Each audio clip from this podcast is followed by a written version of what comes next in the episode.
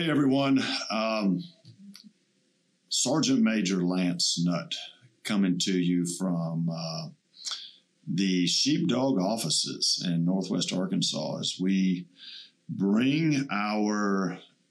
Is this our fifth episode now, Jeff? Jeff is our off camera producer and uh, has done such, a, such an amazing job for us in making this possible. Uh, I'd say Jeff and Bridget and so many of our staff that are always working behind the scenes to help us bring uh, this podcast to you. And it uh, it's amazing one on our fifth episode how already I am uh, the the term podcast exhausted is not probably accurate, but uh, it's very emotional at times, uh, especially our our last podcast with uh, Sherry Briley, um, the wife and uh, Gold Star spouse of uh, one of our Black Hawk Down pilots, and uh, and his story was so Donovan Briley's story was so powerful. I left that podcast session just emotionally exhausted. And I think, as most people will know, is that when you're emotionally tired, you're physically drained as well. And, but as I've thought about that story and some of the others that we've told so far, the one thing that I, I've reflected on myself and I've heard from people who have listened is one word that kind of describes them, and it's it's wow people just amazed at the stories, amazed at the uh, the perseverance that so many of these men and women have shown, either the ones that have served or the ones that, like Sherry, who have supported um, their loved ones who serve, right? And uh, stories like that are, are so important to tell. But today, we have a uh, a very special, and I'm going to say young man with us, who has um, you know Richard Oakley, uh, also known as Big Oak, and Dickie back home, and um, as I'm going to call him today, Rich.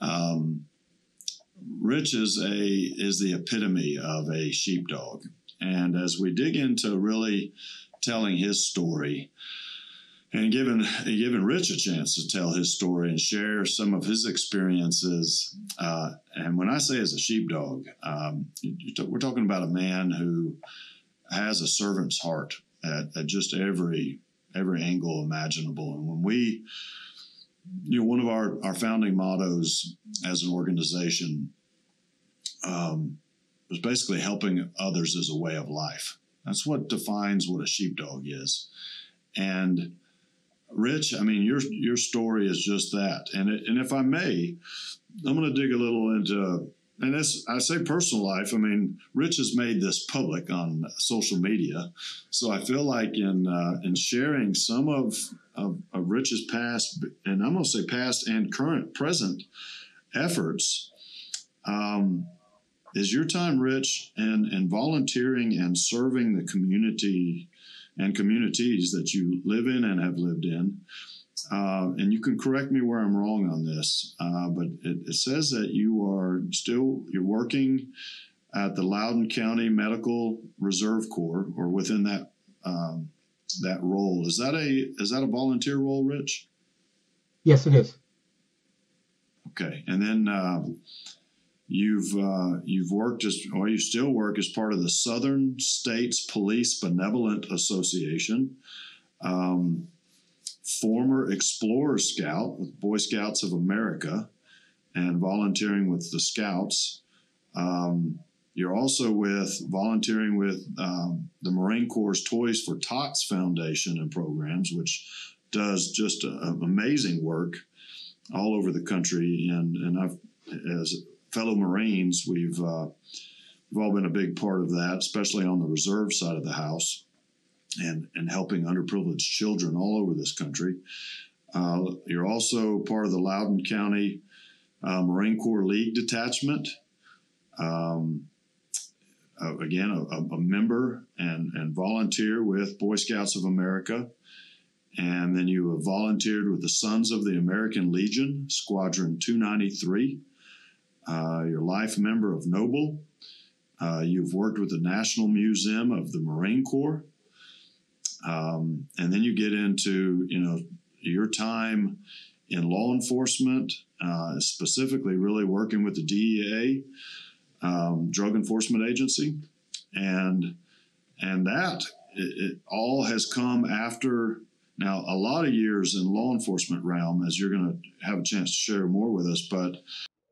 Rich, welcome to the podcast today. Thank you so much for joining us and giving us an opportunity to hear uh, from you and uh, about the things that you've done. I, you know, I'd like for you to maybe share some of those really impactful experiences that you've had while wearing the uniform. And I, I'm familiar with some of it and reading more and listening to some of your story.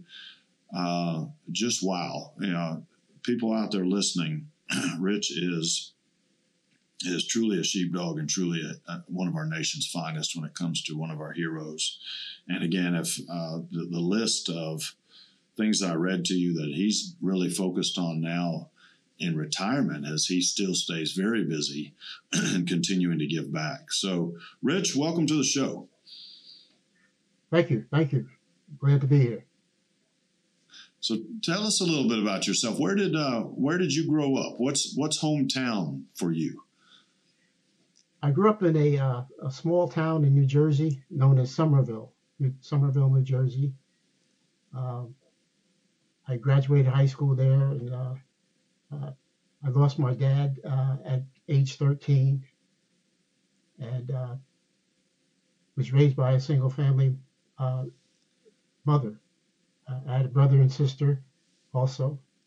my youngest brother passed away at age 48 my sister's still alive. My mom is still alive. Uh, we celebrated her 100th birthday last April.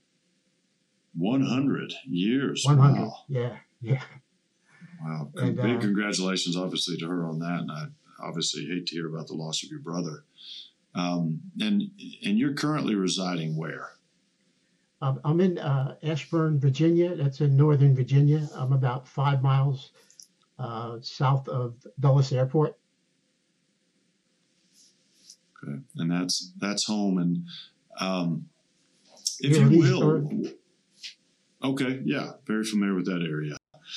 You your your time in um, your time in law enforcement began when? Uh, the, uh, 1 September 1967.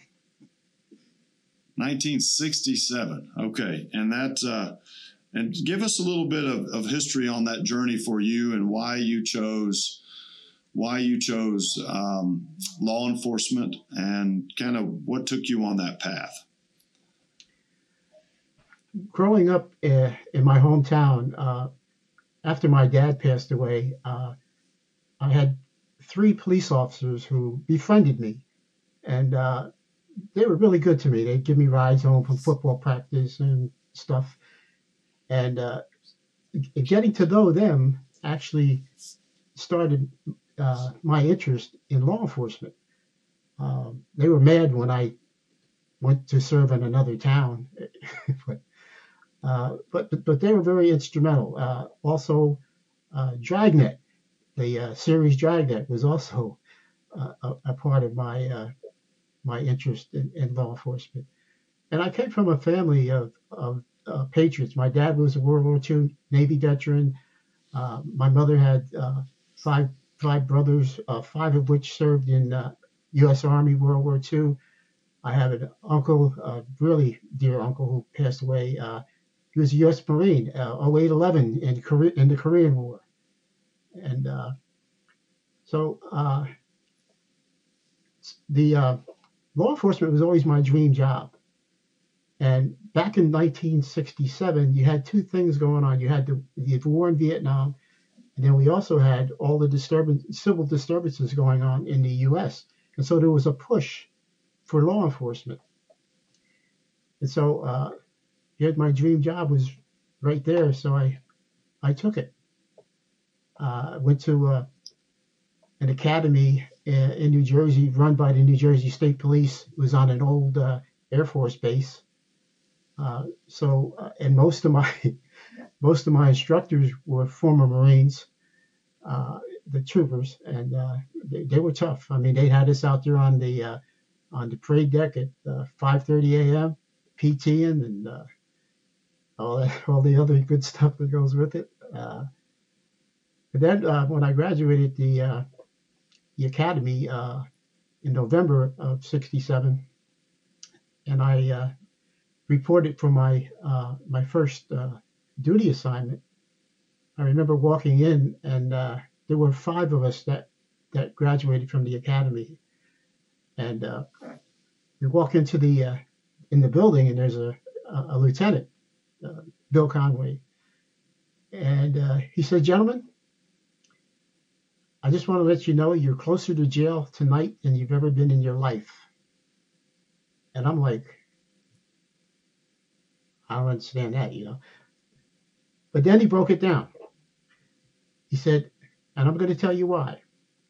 And there's three things that will get you there booze, bucks, and broads.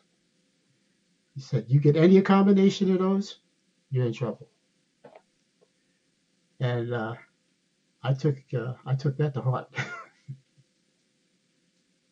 well, and I, I would say so that's then, probably um, the one thing we would always say to to young servicemen and women at, at, at, every category, right, is those are the three things that will ultimately get you in the most trouble. And uh, probably the, the one adjustment for for the female sheepdogs out there is it's the men that are going to get you in trouble, right? Yeah. So, uh, so being careful with your choices is important. So,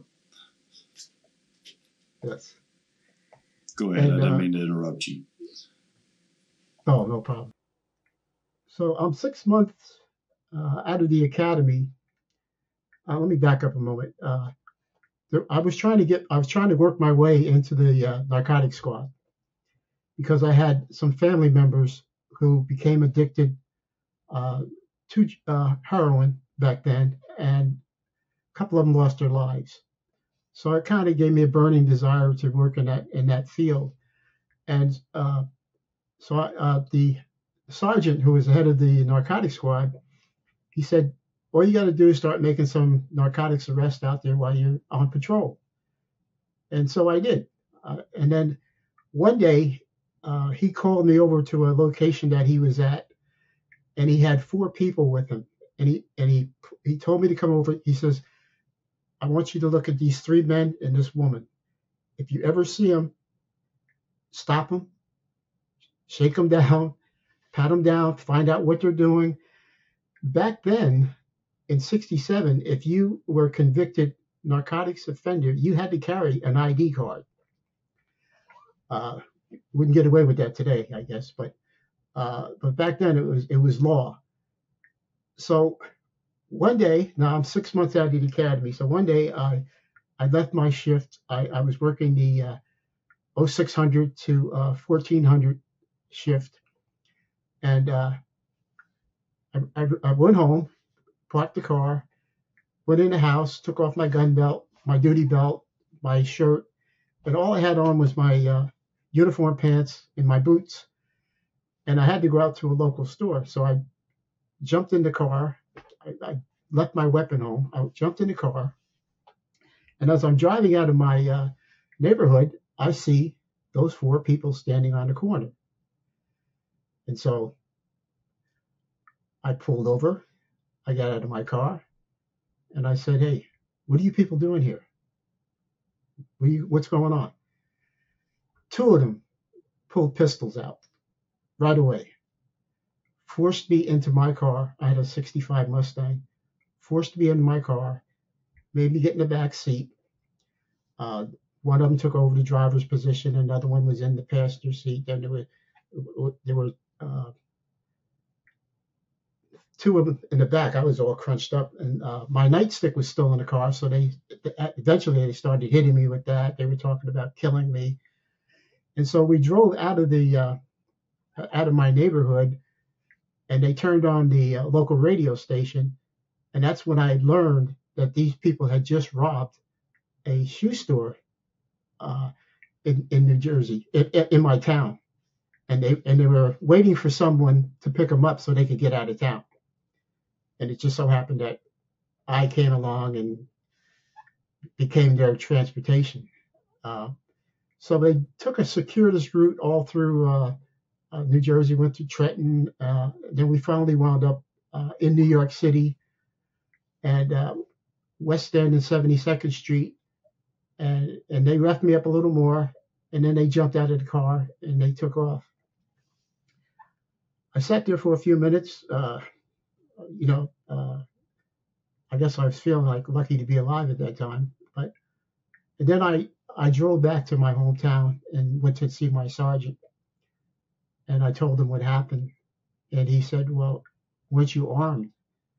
And I said, No. He said, Well, don't you know that there's a, a, a regulation that if you you could lose your job and you're a probationary officer, probation for one year, uh, you could lose your job for not having your weapon.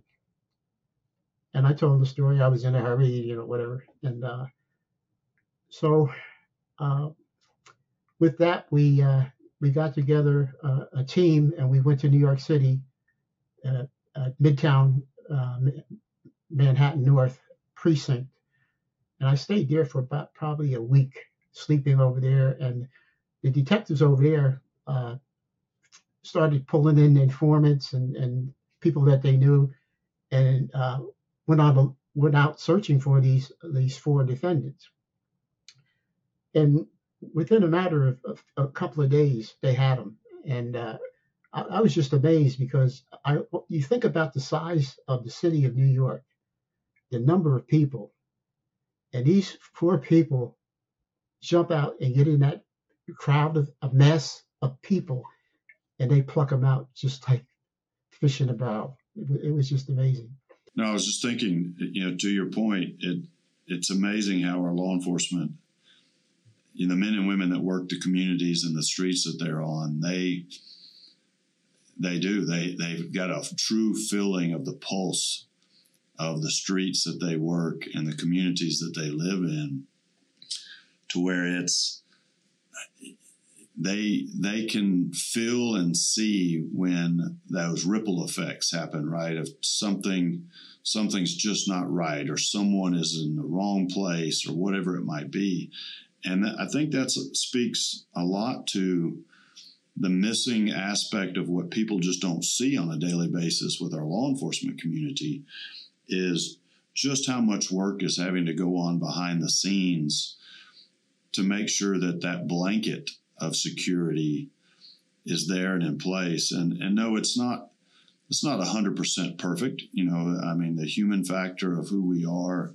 is always going to allow for mistakes but the amount of time and I think more importantly, the amount of care that these men and women put into their job and how important it is to them that they do a good job. And in doing that, how plugged in they are to that community so that when something like that happens, to your point, um, they get the word that, you know, there's some bad characters out there on the street. Um, whether it's informants that they have in place that they've been working with, and uh, or just the the trust level that those communities might have with the, the officers that they know. Um, they can so quickly identify, and to your point, uh, round up some bad people in a sea uh, of, yeah. of people in a in a place like New York, right? So um, that's that's important. I think you know, and you calling that out that we recognize just how much work is taking place every day that enables our law enforcement community to do the, the, the job that they do. So, yeah, go ahead. Sorry about that. And uh, uh, another thing that uh, uh a lot of people don't realize that back when I started in law enforcement, we didn't even have walkie-talkies. We had we had a call box key, and so there there uh, there was a, a, a, an alarm on a on a pole. If that rang in your district, you went over to this gray box, put your key in, pick up the phone, and it would connect to dispatch, and then dispatch would tell you what they wanted you to do, whether stand on the corner, radio car is going to pick you up, or walk up to so such a location, whatever. Uh, all we had was uh, a can of mace, your duty weapon, and, uh, and a device called the Iron Claw, which was a, a come along device. It looks like a small pair of ice tongs that you put on somebody's wrist and, and turn. And I don't care how big you are, you were, you, you were going to come along. Uh, uh, we we had no uh, no vest back then. Uh, our radio cars had no air conditioning, uh, no good time radio, and so and vinyl seats. So in the summertime, I mean, when you got off finished a tour, you were soaking wet like you had been in a sauna. Uh, we didn't we didn't get walkie talkies until about 1971 then we had walkie talkies. Then we could communicate. But other than that, the communication between car and car, uh, that was it. So. You know, I, I, I think about you know history is something that I'm passionate about, and um, I was I was listening to some information on law enforcement uh, a few days back, and I'm, I'm going to get the exact dates wrong, but it was really talking about um, you know, law enforcement and the, the growth and the expansion that it went through historically in this country.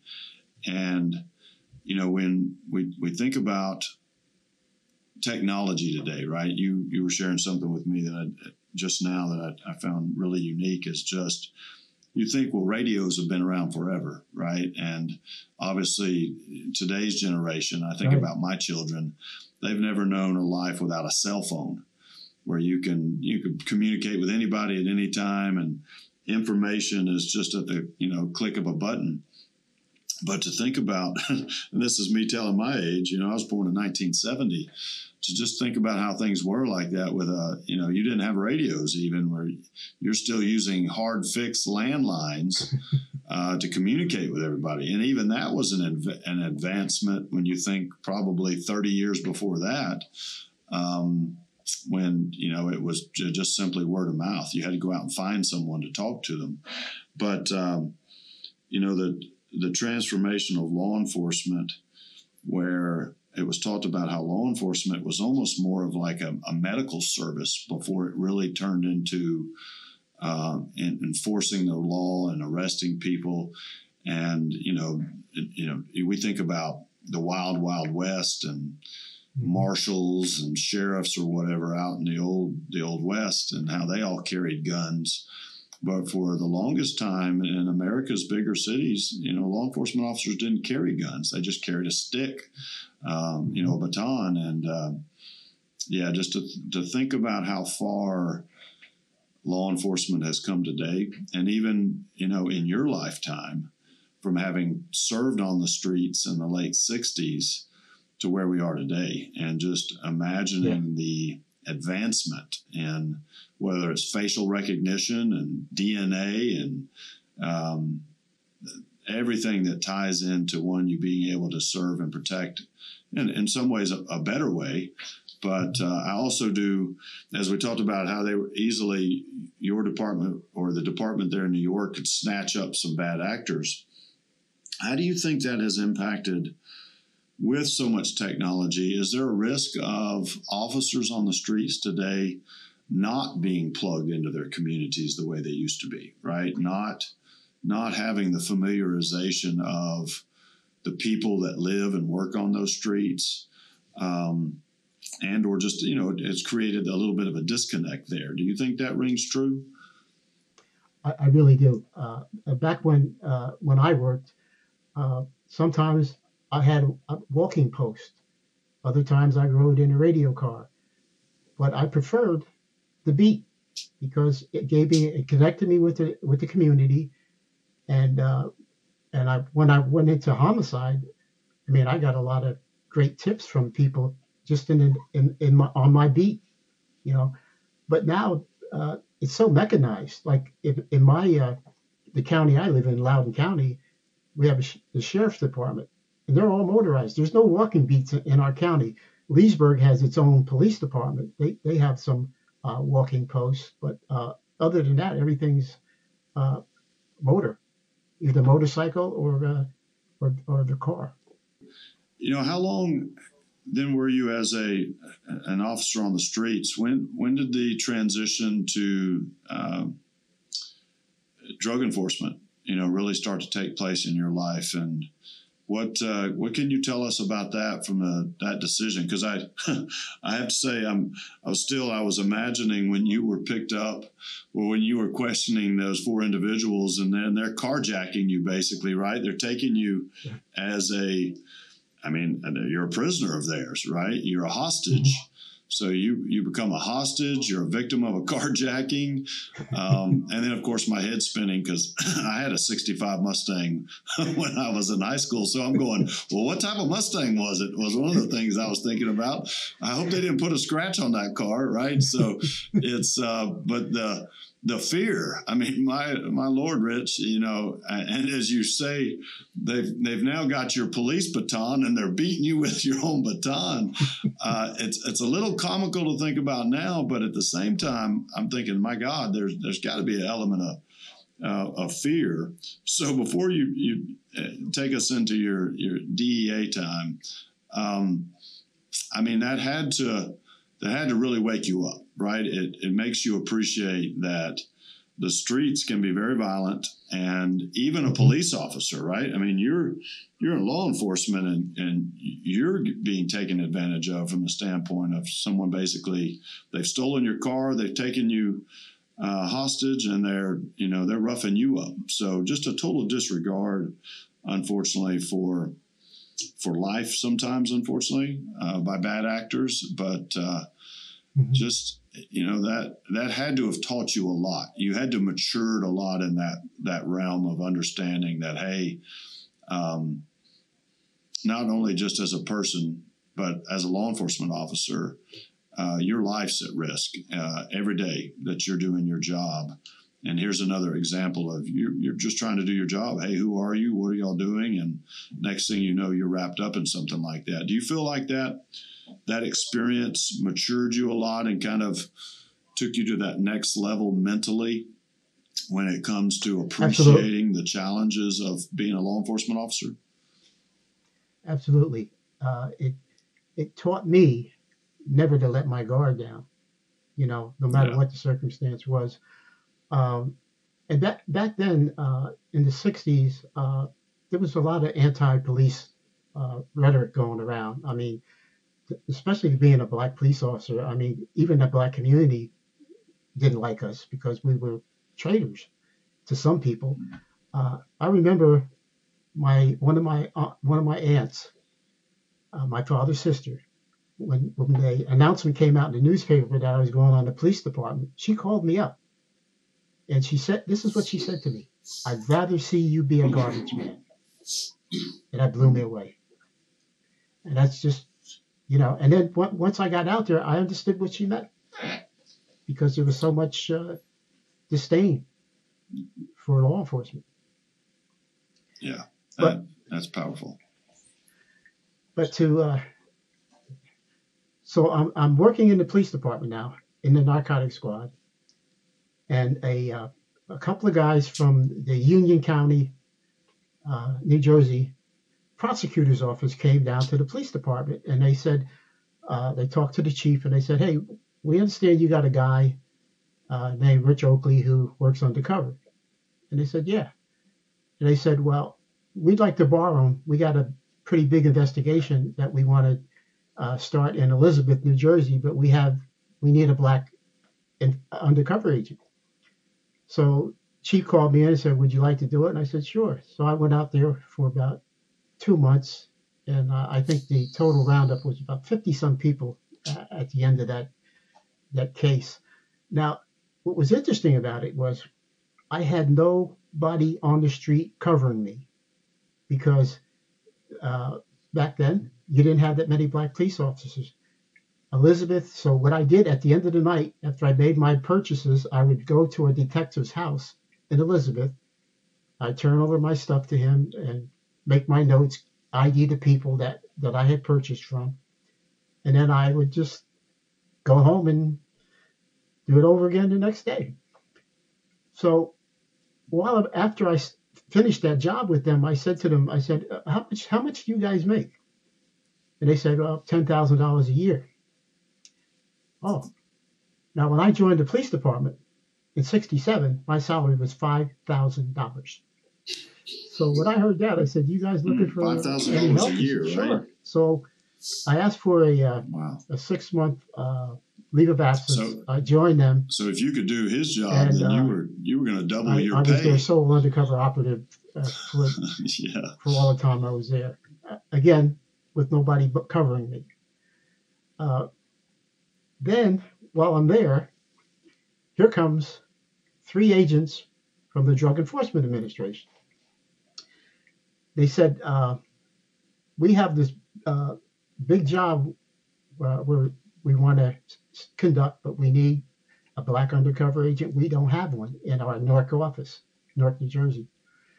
So they said, uh, "We understand you have a guy that does a lot of undercover work," and they said, "Yeah." So they asked me, uh, "Would I mind going over to help them?" I said, "No." So I was on loan to them for about three months and uh, did a lot of undercover work for them and uh, brought in a lot of uh, a lot of people. As I'm getting ready to go back to my agency, uh, one of the agents walks over to me and, and hands me an application. He said, "You know, DEA is looking for people like you." And uh, he handed me the application. I said, "Yeah, you know, I, I'm I'm good. I'm happy where I'm at and whatever." But I filled it out and I sent it in. About a year later, I get a a letter summoning me to New York City for an interview. And I was like, okay. So I go to New York. They had a panel interview. I think there were seven of us at that time. Uh, they interviewed us individually, and then they did a group interview. They threw out a topic that they wanted us to talk about. They just wanted to see how we interacted with other people, but uh, by talking about this I think it had to do something with about baseball.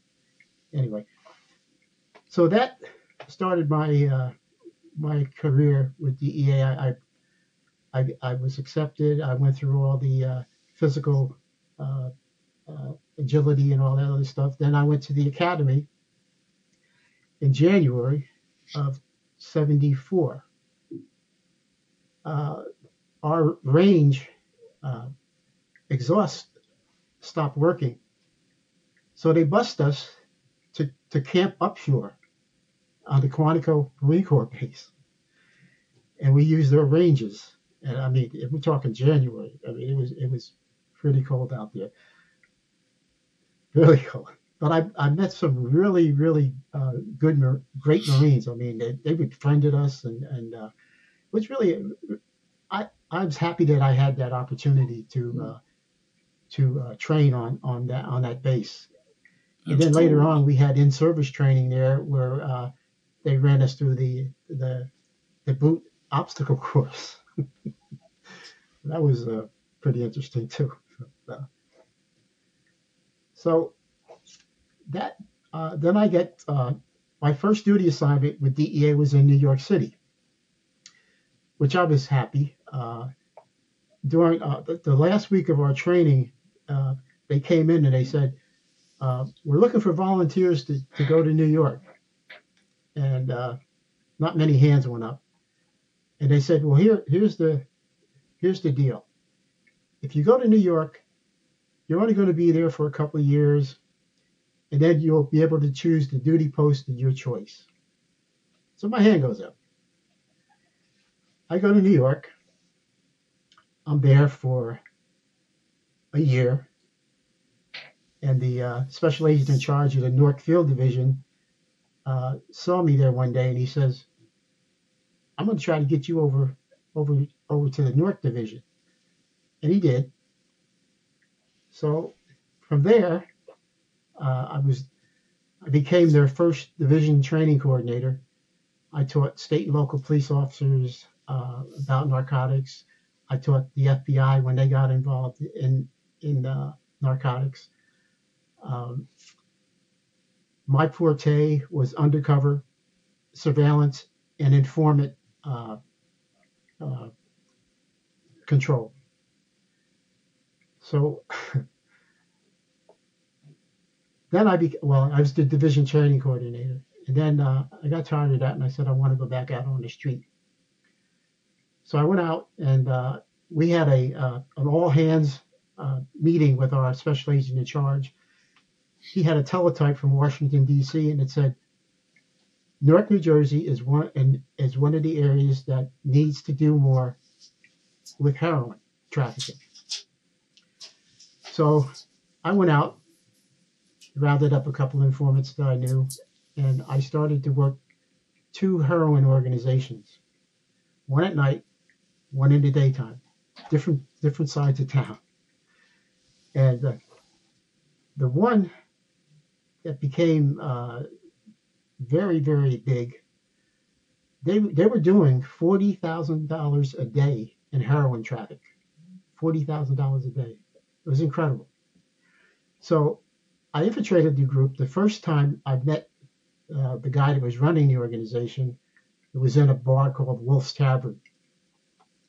And uh, the informant introduced me to him, and he said uh, uh that hey, he's looking for some uh, some horse, which was a, a, street name for heroin. And uh, he said, "I don't know what you're talking about, man. I don't know what you're talking about." So we were in a in the men's room, and so I pulled out this wad of cash that I had, and I said, "Well, hey, if you don't have it, somebody does. I'll find them. I put the money in my pocket, and I'm walking out. He, hey, wait, wait, wait, wait, wait, wait, wait, wait. Let's talk." So uh, I made my first purchase that day from him. But I thought about it later. I said that could have gone the other way too. I could have got robbed. You, you never know because whatever there's dope, there's weapons. Whatever there's money, dope, there's weapons. Always. I found that to be very true. So the investigation money goes talks, on right? and on and you on. start flashing a big old wad of uh, cash. There started to be. For, I started to feel it, some right? heat so. in the area. So I was working with Newark, Newark Narcotics Squad. They were my backup team, uh, very good team. And so we came up with a, a plan. They said, okay, here's what we're going to do. Tomorrow you're going to drive up in the area with your Volvo undercover car.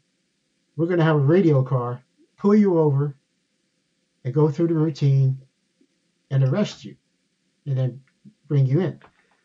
So I drove at the designated time. The radio car comes by, pulls me over, pats me down, handcuffs me, puts me in the car, and we drive away. There was one one fly in the ointment. All these people that were watching this go down, when they saw a police officer get into my car and drive it, they knew that if if this was a bad guy, his car would have been towed. The police don't drive; they don't drive a crook's car, right? So uh, the guy got in his car and he followed the police car and he saw them let me out at the federal building. And he kept that. He kept he kept that. So the the person that he had uh, making the deliveries to me, he told him, he said, you know that guy that that you're giving the heroin to, selling the heroin to, he's a Fed. And the kid said, well, what are we going to do? He says, we have to kill him. He's the only one that can testify against us. So this kid goes in the bar and he gets a one of those old break open 22 caliber pistols for a bag of dope. He traded a bag of dope for a pistol. He gets some cardboard. He goes down to this uh, wooded area and he's practicing shooting at me. So one day I go back. We're supposed to pick up another uh, load of heroin, which I did. And then as I'm leaving, he says to me, hey, come back at five. Then you come back at five. We got a new batch coming in, and we're going to give you a, a sample. It's really good stuff. So I said, okay. So I, I notify my backup team. We, we go back to the office. I secure the, the heroin, and we go back out. I drive up to the bar. He's standing on the corner. My informant's in the car with me.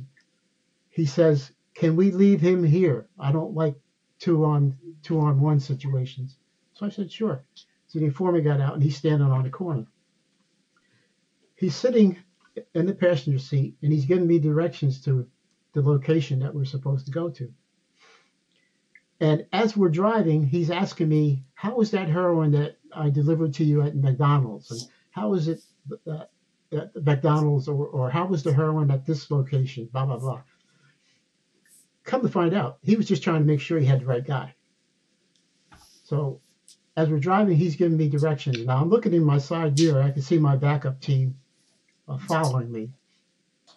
We're going up Frelinghuysen Avenue in Newark, and he says, make a left here. And there's a park, Frelinghuysen, uh, Weequahic Park. Uh, in fact, I ran some uh, cross country races there when I was in high school. Um, so we go into, into the park. He go, he drives me up, to, he directs me to this cul-de-sac. He gets out of the car and he goes down this embankment. He comes back and I notice his hands are dirty. And he says, Come on, come on. And I know I have a problem. I don't know what the problem is right now. I said, It can't be robbery because I don't have any money with me. So he says, Come on, come on, it's down here. I said, What's going on, man? You got people here? No, no, no, it's, it's down here.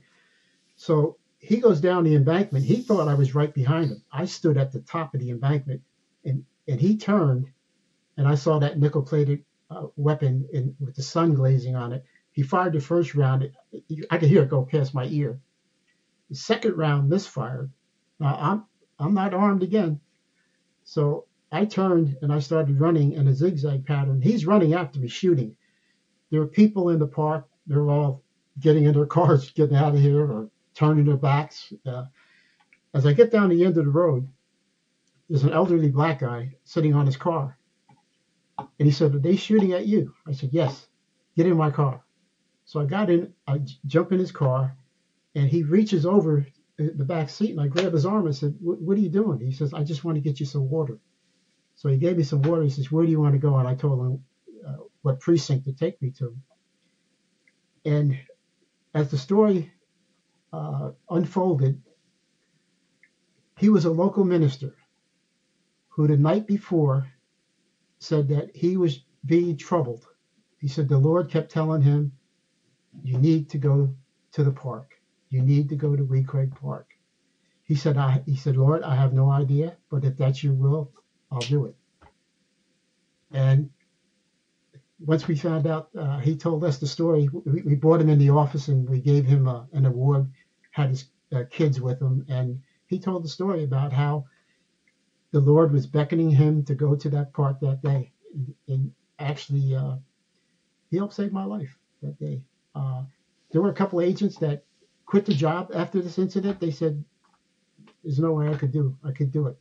You know, because uh, heroin is, uh, was a very, very dangerous uh, uh, drug to be working back then.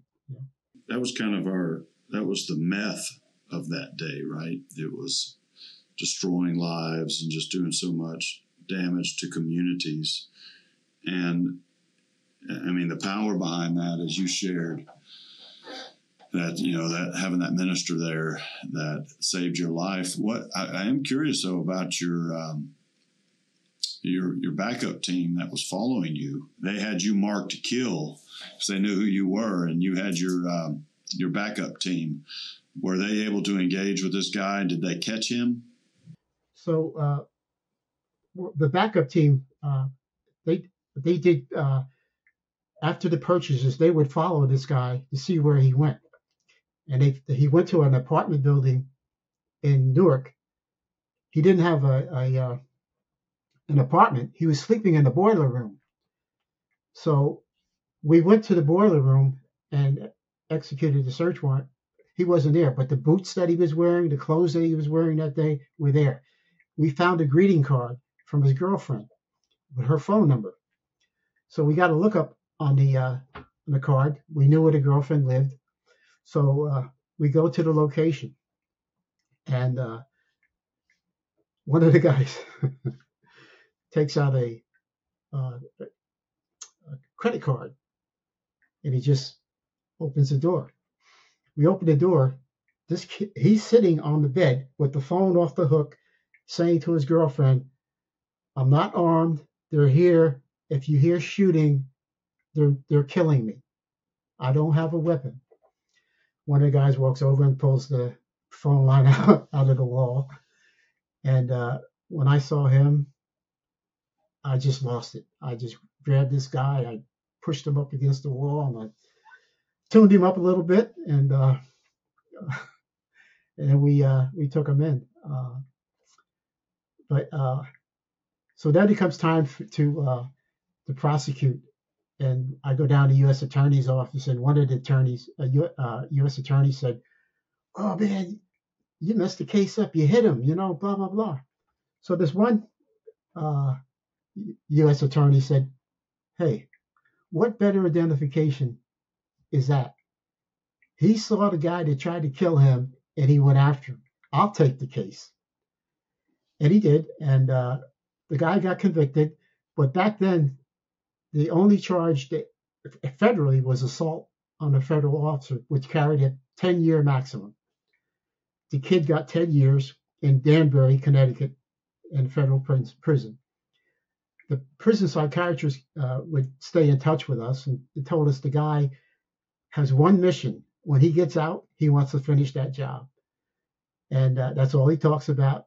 And he wound up being a hero in prison because once people found out he tried to kill a DEA agent, he was he got he could get anything he wanted out of the inmates. He, he was a hero, you know. Now did so they couldn't get him for attempted murder.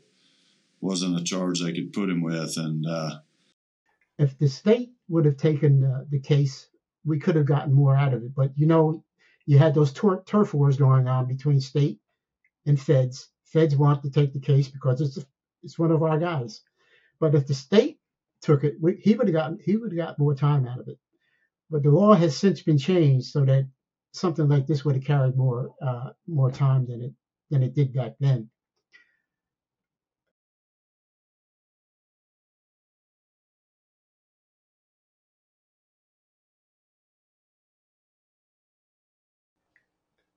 When he he said that when he when he gets out, he, he was petitioning to get out of prison to go back to New Jersey so the uh, victims witness, I mean, not the victims uh, assistance program denied that. So they called me one day. Now I'm in San Francisco as a, uh, a supervisory special agent running a group of agents. They called me up and they said, uh, Michael Owens is being released in next month. And uh, he's not going to New Jersey, but we're, we're releasing him in uh, Richmond, Virginia. And I, I laughed and he said, What are you laughing about? I said, Because about that same time, I'm going to be in Arlington, Virginia. I said, hour and a half away, maybe, you know. But I figured uh, chances of us meeting were probably slim to none. I didn't back then when I was working. I had a huge. You probably saw some of the pictures with that huge afro that I had back then, and and uh, since I was inside, I, I, I was cleaned up, so I didn't have all that uh, uh, hair to go with it, and the sideburns and lamb chops and all those other. Uh, you were a different man at that point. So, well, um, you know, Rich, uh, you know your stories.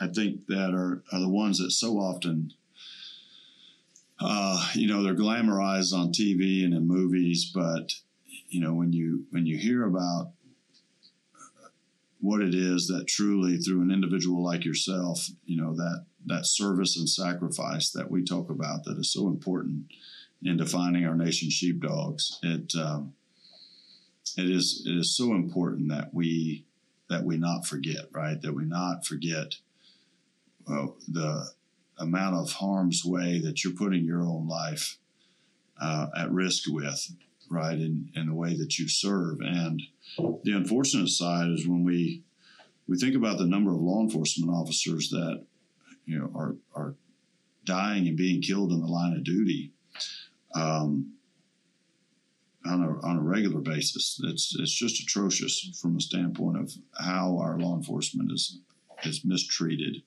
misunderstood, and it's you know due to an ignorant you know segment of our, our population and society but yours is a your story is an example of a, a, little bit of luck and prayer, uh, you know, to that point, maybe a, a little bit of intervention by God, right? When a bullet misses your head and then the next round misfires, and then you've got a you've got a, a man of God, a minister there that you you're able to jump in a car with and um, get out of the area, right? So I, I can't say enough about how important it is for our our listeners to hear stories like yours. And on that note, we're going to pause just for a moment, and uh, we're going to come back and finish up our segment with, uh, as I told you, uh, Big Oak, as I want to call Rich. Um, as one of his many nicknames, having served, and um, you can you can tell from the the experiences of Rich on the street and service that um, he has developed some very special bonds with the men and women that he has served with and the, the men and women that he has trained.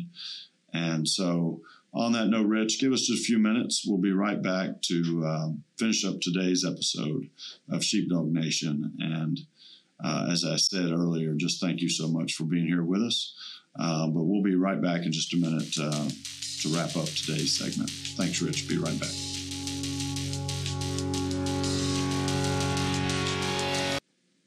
Hey, we are back with you, Sheepdog Nation. And uh, wow, we've got uh, Richard Oakley with us, uh, or as we, uh, as his friends call him, Rich, and or for his longtime friends out there, Big Oak.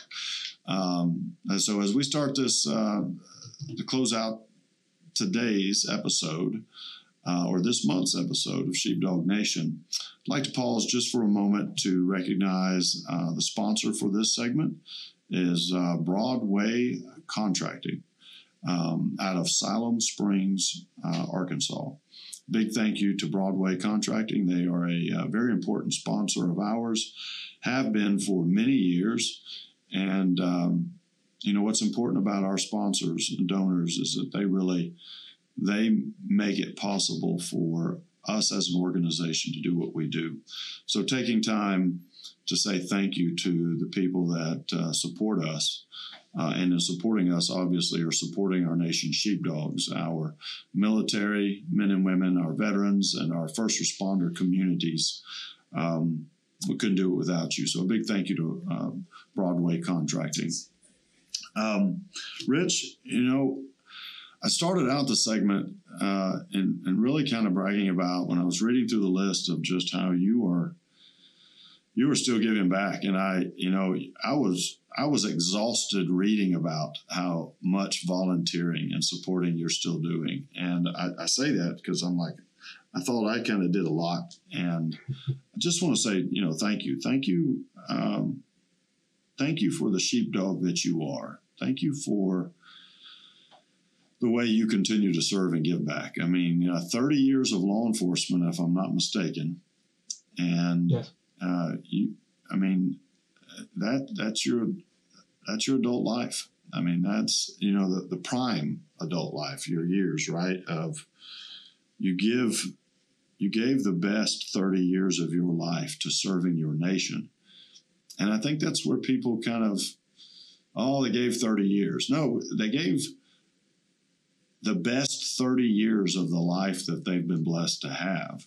And I think that's what, you know, people just don't quite appreciate is um, you were giving the best of everything, uh, the best of yourself in giving back. And so uh, a heartfelt thank you for me. Uh, uh, you know, I like to think of myself as a friend of yours. And um, the unfortunate side is, you know, we've not been able to to meet in person yet, but we've been uh, we've been friends on social media for a long time, and you've been you and I have engaged in different things and sharing letters and uh, experiences. And I'm I respect you, admire you, and uh, appreciate the opportunity that I've had to know you and, you know, today's been special for me and just giving me a chance to kind of hear more of your story and connect on a more personal level.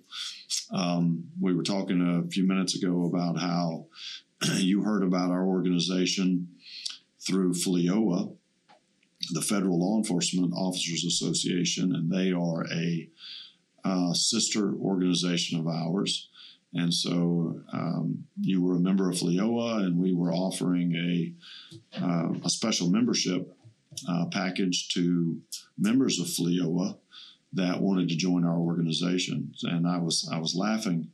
Uh, for those of you that can't see Rich on this podcast, if you're listening to us, he has one of our original uh, Proper Propper is the uh, the company that was a huge sponsor of ours in our early days. That they make um, military and first responder uniforms and equipment. And Rich is wearing one of our Propper sheepdog polos from you know probably close to 11 12 years ago so uh, uh, i love those polos Propper you know like i said has done a lot of great stuff for us so a little bit of shout out to them and kudos for the, their support but um, again i appreciate you and, and can you share with us just as we close out this episode a little bit of why is it that you continue volunteering the way you do why is it that you are I, I mean, I think I know the answer from why it is that you know I, I, still continue to serve in my capacity after you know after serving in the military for so long. But why is it for that for you? Why why do you do it? I'm always trying. For some reason, I'm always trying to give back to the community, and I haven't figured out a way to turn that off.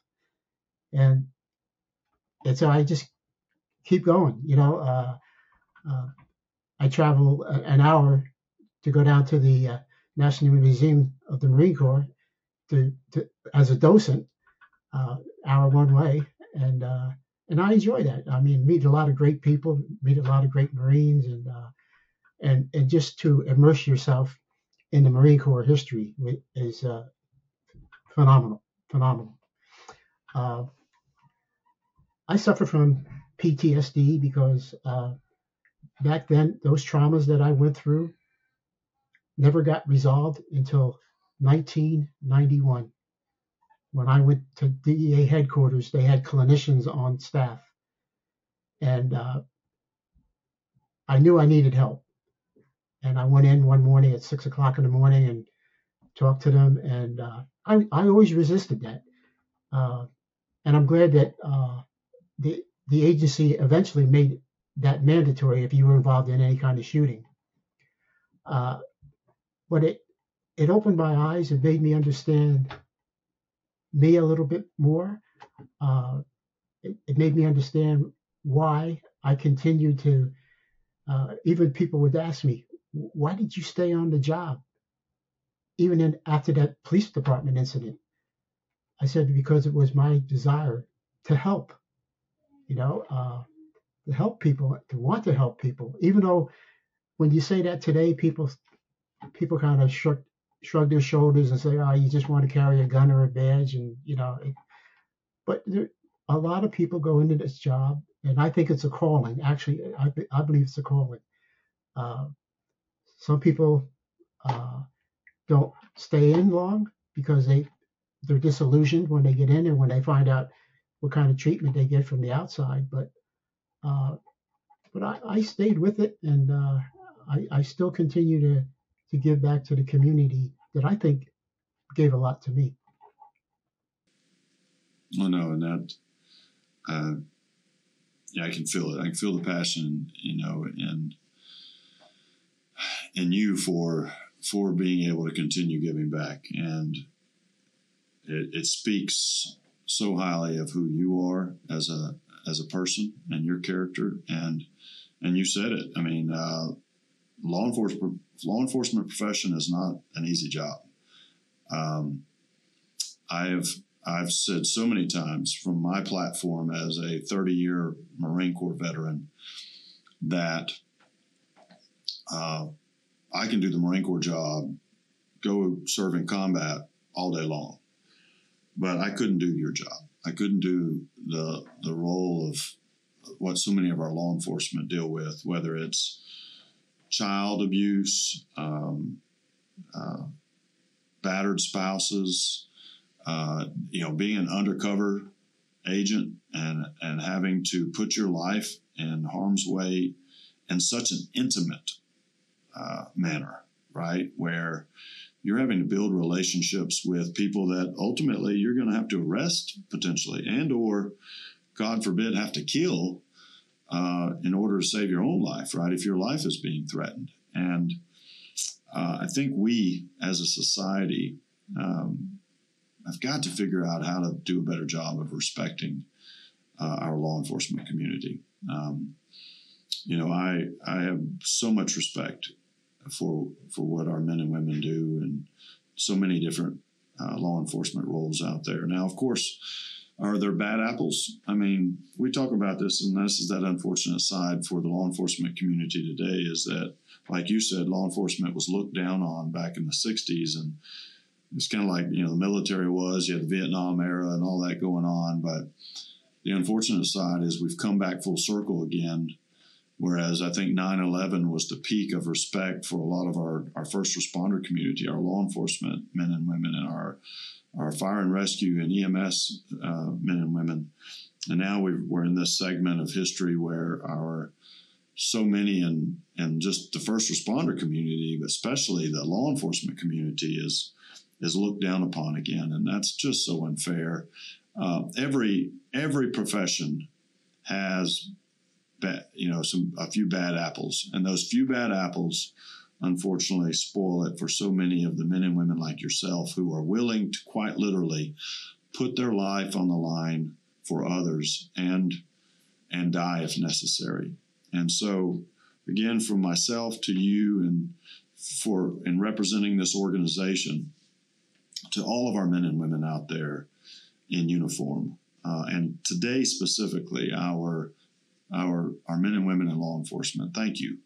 Thank you for what all of you do uh, and for what all of you have done uh, to men and women like Rich who have sacrificed so much of their life uh, to serving uh, our great nation and the communities that they have lived in.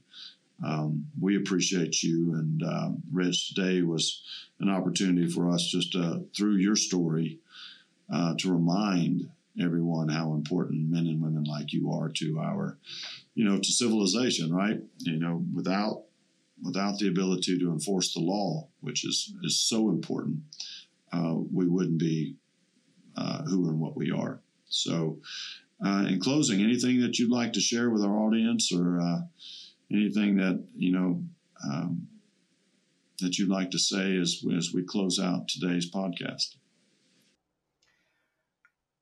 Yes, I'd, I'd like to tell uh, all my brothers and sisters out there who are currently working to uh, keep your chin up, uh, be safe, stay vigilant, keep your head on a swivel, and uh, don't let your guard down.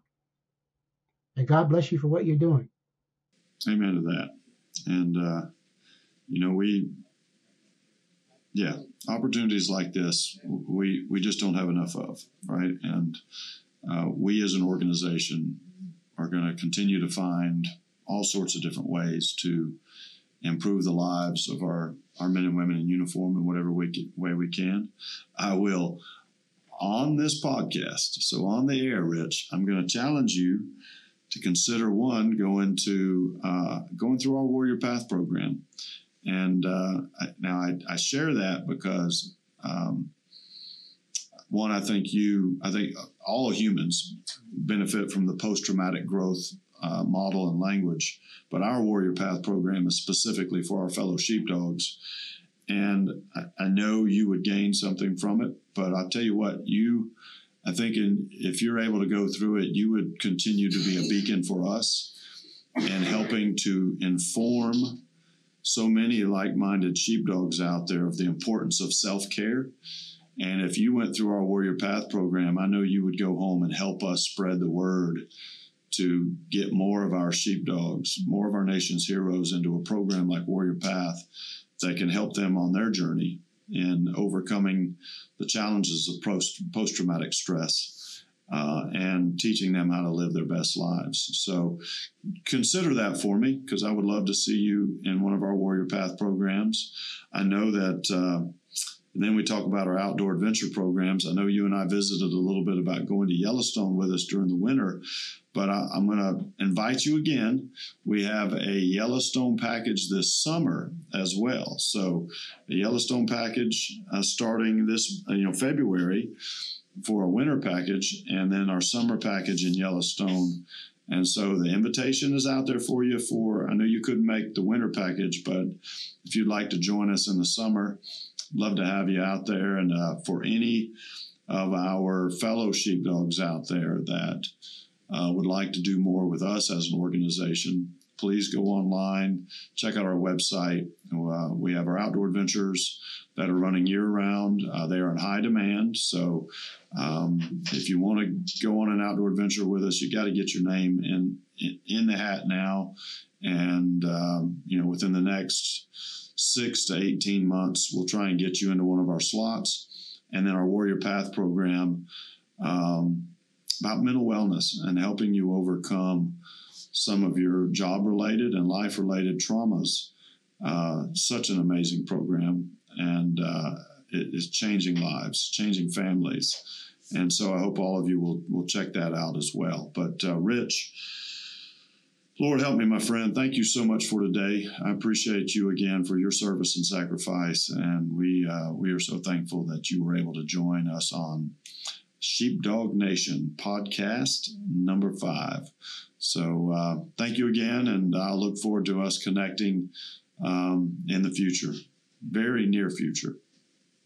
Thank you, and uh, thank you for the invitation to come on. And uh, uh brothers and sisters, if, if you're struggling out there, please get help. Please get help because uh, I struggled with it for, for many years with alcoholism. Uh, there was a point in time when I almost uh, I wanted to take my life, but uh, but I uh, get that help. Get that help out there if you need it. Uh, and and uh, sheepdog impact assistance would be a good start for you too. Amen to that. Thank you, my friend. All right. To everyone out there and Sheepdog Nation land, thank you all for what you do. Thank you for listening today. We're out.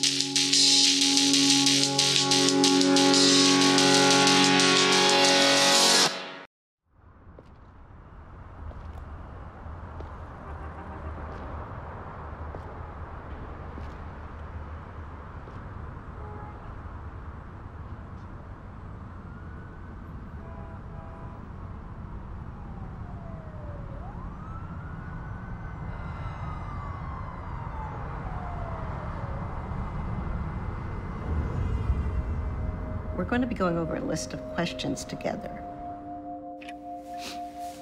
Do you find yourself being super alert or watchful or on guard, feeling jumpy or easily startled? No. Having difficulty concentrating or trouble falling or staying asleep? No.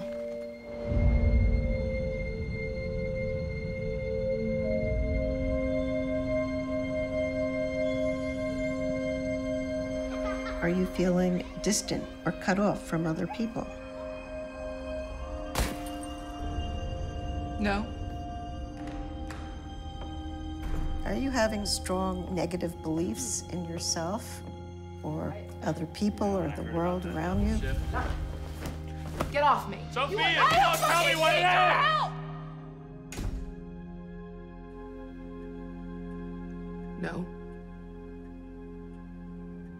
Have you been blaming yourself or someone else for the stressful experience or what happened after it?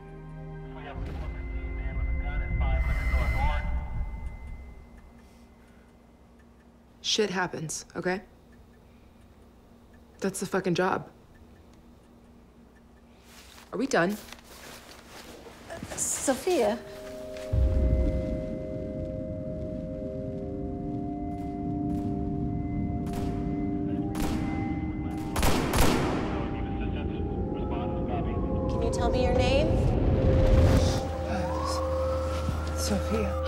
This is your blood. You're okay. I'm just gonna give you some oxygen right here. Nice deep breath, Sophia. Look at me right here. Can you tell me what happened?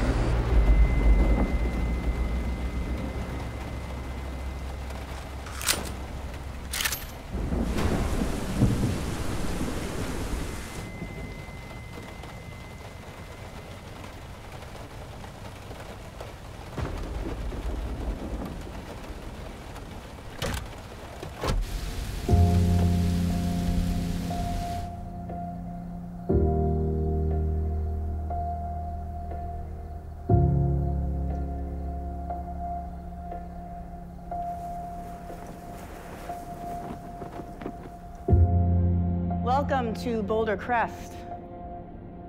Thank you for taking a knee and choosing to be here with us.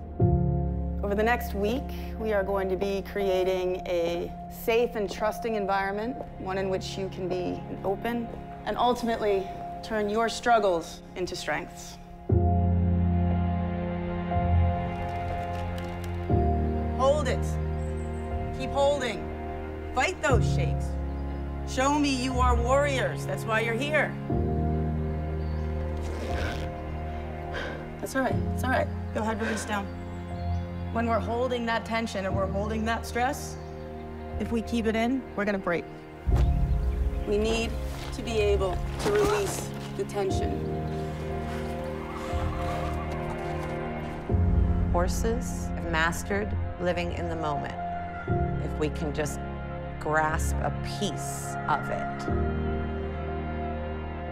No lecture, no book is going to be able to give you this connection.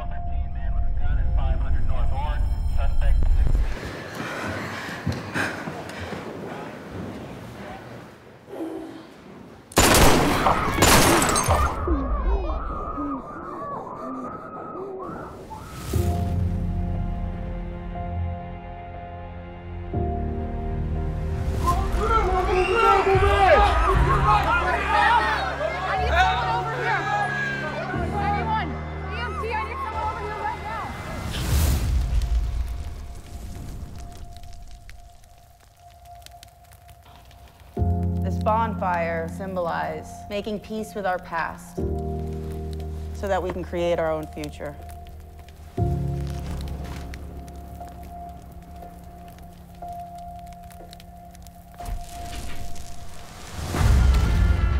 These struggles, these traumas, they don't define us. Take a big inhale. Exhale.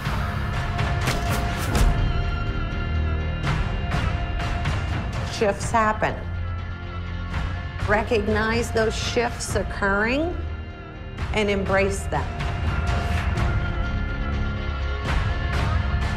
We look to our past to understand, not to place blame.